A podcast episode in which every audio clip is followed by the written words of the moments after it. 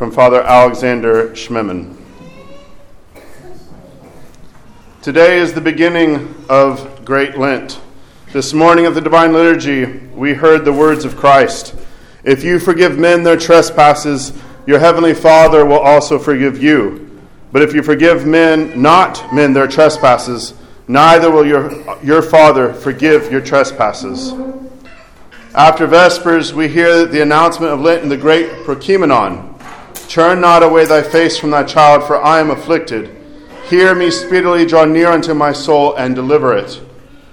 After making our entrance into Lenten worship, with all of its special memories, with the prayer of St. Ephrem the Syrian, with prostrations, we ask forgiveness from each other.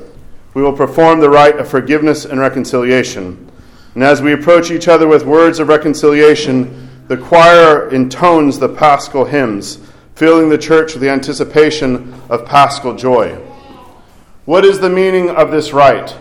Why is it that the church wants us to begin the Lenten season with forgiveness and reconciliation? These questions are in order because for too many people, Lent means primarily and almost exclusively a change of diet, the compliance with ecclesiastical regulations concerning fasting. They understand fasting as an end in itself, as a good deed required by God and carrying in itself its merit and its reward. But the church spares no effort in revealing to us that fasting is but a means, one among many, towards a higher goal the spiritual renewal of man, his return to God, true repentance, and therefore true reconciliation. The church spares no effort in warning us against a hypocritical and Pharisaic fasting, against the reduction of religion to mere external obligations. As a Lenten hymn says, in vain do you rejoice in no eating, O soul, for you abstain from food, but from passions you are not purified. If you persevere in sin, you will perform a useless fast. Now, forgiveness stands at the very center of Christian faith and of Christian life because Christianity itself is, above all, the religion of forgiveness. God forgives us, and his forgiveness is in Christ his Son whom he sends to us, so that by sharing in his humanity we may share in his love and be truly reconciled with God. Indeed, Christianity has no other content but love, and is primarily the renewal of that love, a return to it, a growth in it, that we seek in Great Lent, in fasting and prayer, in the entire spirit and the entire effort of this season. Thus, truly, forgiveness is both the beginning of and the proper condition of the Lenten season. One may ask, however, why should I perform this rite when I have no enemies? I'll add a little bit here. Maybe we don't know enough people here yet at St. Anne's. or there's new faces for the rest of us. Why should I ask forgiveness from people who have done nothing to me and whom I hardly know? To ask these questions is to misunderstand the Orthodox teaching concerning forgiveness. It is true that open enmity, personal hatred, real animosity may be absent from our life, though if we experience them, it may be easier for us to repent. For these feelings openly contradict divine commandments. But the church reveals to us that there are much subtler ways of offending divine love.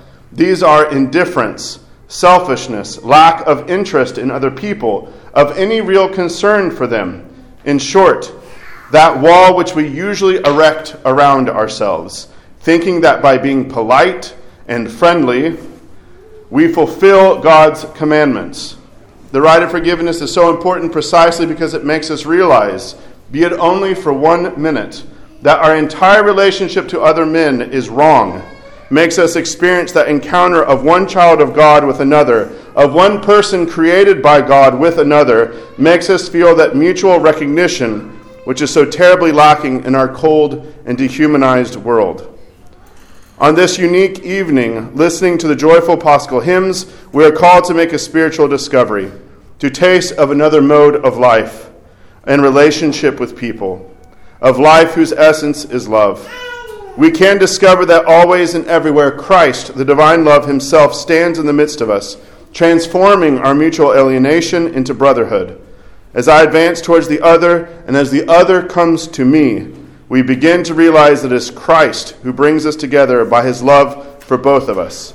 And because we make this discovery, because this discovery is that of the kingdom of God itself, the kingdom of peace and love, of reconciliation with God and in Him with all that exists, we hear the hymns of that feast, which once a year opens to us the doors of paradise.